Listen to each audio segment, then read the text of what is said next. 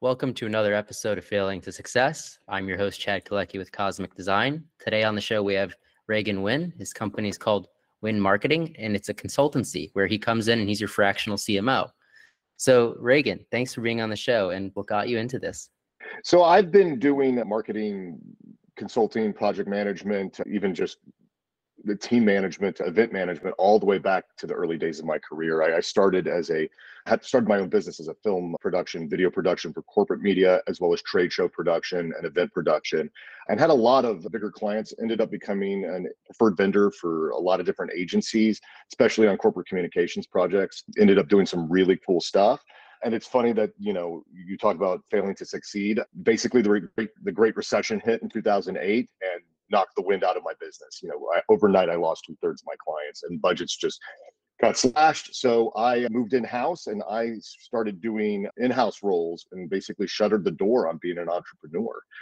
Did that for about 12 years, worked from in house as an agency producer, a creative manager, then went in house in the early 2010s at my first startup as employee number 18 as a marketing manager, but continued to do side projects, side hustle. We, we didn't really call it that back then, and kept my fingers in helping startups and work on investor decks, pitch decks, go to market strategy, even like sales enablement, but never really said, you know, I'm going to go back and do this full time fast forward about 10 years worked my way up to head of marketing at two different companies in la as well as senior leadership and other and two other startups. And uh, layoffs last summer that hit all of the other tech companies kind of knocked the wind out of my sails on the in-house side. But uh, having led a team at my last company uh, i was a, a, bit ready you know to, to start my own business because i um, I kind of saw the writing on the wall. You know, when when all the layoffs started happening, I knew it was probably going to hit us at, at some point in the near future as well. So I, had, I had already started reaching out to some of the people I had advised and said, hey, do you need to, any additional help or something a little bit more long term? Landed my first client within a month after leaving after those layoffs and uh, landed my second one a month later and then said well now you know what maybe it's time i go back to doing this full time again and and that's been now seven months of the business being my sole focus. So we continue to grow, taking it from like a part-time side hustle to my my full-time gig. Are you glad you made that shift back to entrepreneurship? Yeah, you know, I had certain advantages. Like I said, I knew the writing on the, on the wall was coming, so I had socked away a little bit of extra cash as well as put that severance to good use, and that really kind of gave me enough runway to say I'm just going to focus on this business. You know, talked had to talk to my my business partner, which is really my wife, and you know, she can carry a lot of the the weight of um, some of the things that a lot of people need from a full-time job. Health insurance is a big one, right? She's a school teacher and school teachers are notoriously underpaid, but their health insurance policies are really, really great, better than any company I've ever worked for. So that really gave me the flexibility to say, hey, if I can bring in X amount of dollars within my first, you know, three to six months, we can really make a run of this. And it just, it, the wheels started turning. A lot of that was having laid the groundwork. It was not an overnight success or anything like that. I had worked with a lot of companies in the past that gave me enough of a of a of a uh, business model and connections to kind of get that going. So yes, having that sort of a support system and that that framework already in place helps turn the turn the ignition a little faster than say other people who might just be starting from scratch. How did that first call go when you were trying to get your client? You know, I it was it was a little bit easier because it was someone directly in my network but the second full-time client was a was a referral someone i knew who i did not know them and that call worked worked great it, it was very specific my experience at one of my previous companies was very specific to what they were looking to solve and so uh, it just seemed like a really good fit. You know, the companies I work with can't really afford to hire someone full time, but they want that expertise. You know, it's easy to find someone tactical who can execute a lot of things, but a lot of times they have to come back and ask the founder or the CEO, hey, how do I do this or how do I do that? Or should I do this or should I do that? What I find with my clients now, and there's a good four or five of them in the mix in varying degrees. I, I have different um, different ways I work with my clients. They're looking for strategy. They're looking for someone to just bounce their ideas off or make sure they're making the right calls, or maybe even just a little bit of, of reassurance that the money they're about to spend makes sense.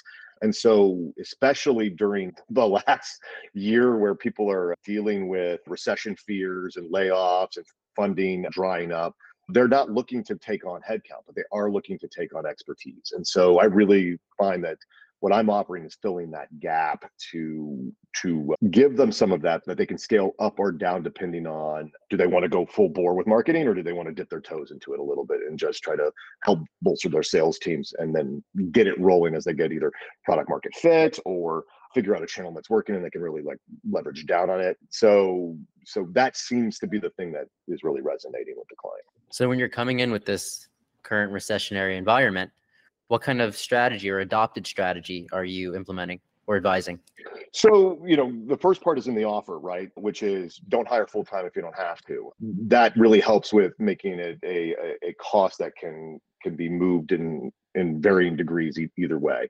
The second thing is, you know, bring in what you need when you need it. So we can outsource design, we can outsource uh, copywriting, we can outsource video production and scale up or scale down. And then what it really also helps us do is figure out where do we want to spend the money, but also how can we get the most out of every dollar that we spend. So that that's another part of it too is really developing a plan. So it's not just you know an experiment here an experiment there but there's a way to say hey we want to try a bunch of different things. How can we do one big piece that then filters down to all of these other like little activities that we want to try until we get dialed in, right? And then then you just put then you can make the case to put the the money where uh, where the successes are happening or where you're seeing the most leads coming in or whatever the metric ends up being for for my clients and different clients have different uh, different goals. So that's that flexibility is also something that i can bring is that not there is no one size fits all for every for every client. So i think uh, with recessionary fears being able to control budget being able to adapt and being able to take a more bespoke approach versus one size fits all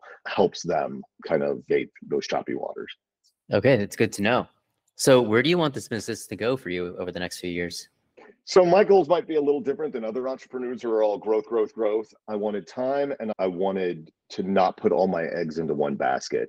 And what I mean by that, I'll unpack the first one first. I wanted my time to be my own. I had spent a lot of time pre pandemic in LA traffic, you know, going to and from an office being home during the pandemic made me realize that I did not want to do that nine to five anymore. I like picking up my kids at three o'clock from school, getting them home, getting them set up on their homework and with a snack, and then going back to work. Like I like having that experience because I I remember the first startup I was at, my son swallowed a penny and was in the hospital overnight and went into surgery to get it pulled out because it, it got stuck in his esophagus. And so they had to use a, a scope to pull it out. He came out and I saw him and I gave him a kiss on the cheek when he woke up, and then I went to work and had to do something that was had to be done for our, our seasonal before the end of the season or the end of the year. That's a that's a that's the wrong priorities to have in life, and and I and I realized that very quickly after that, and the pandemic just solidified it. So I wanted time.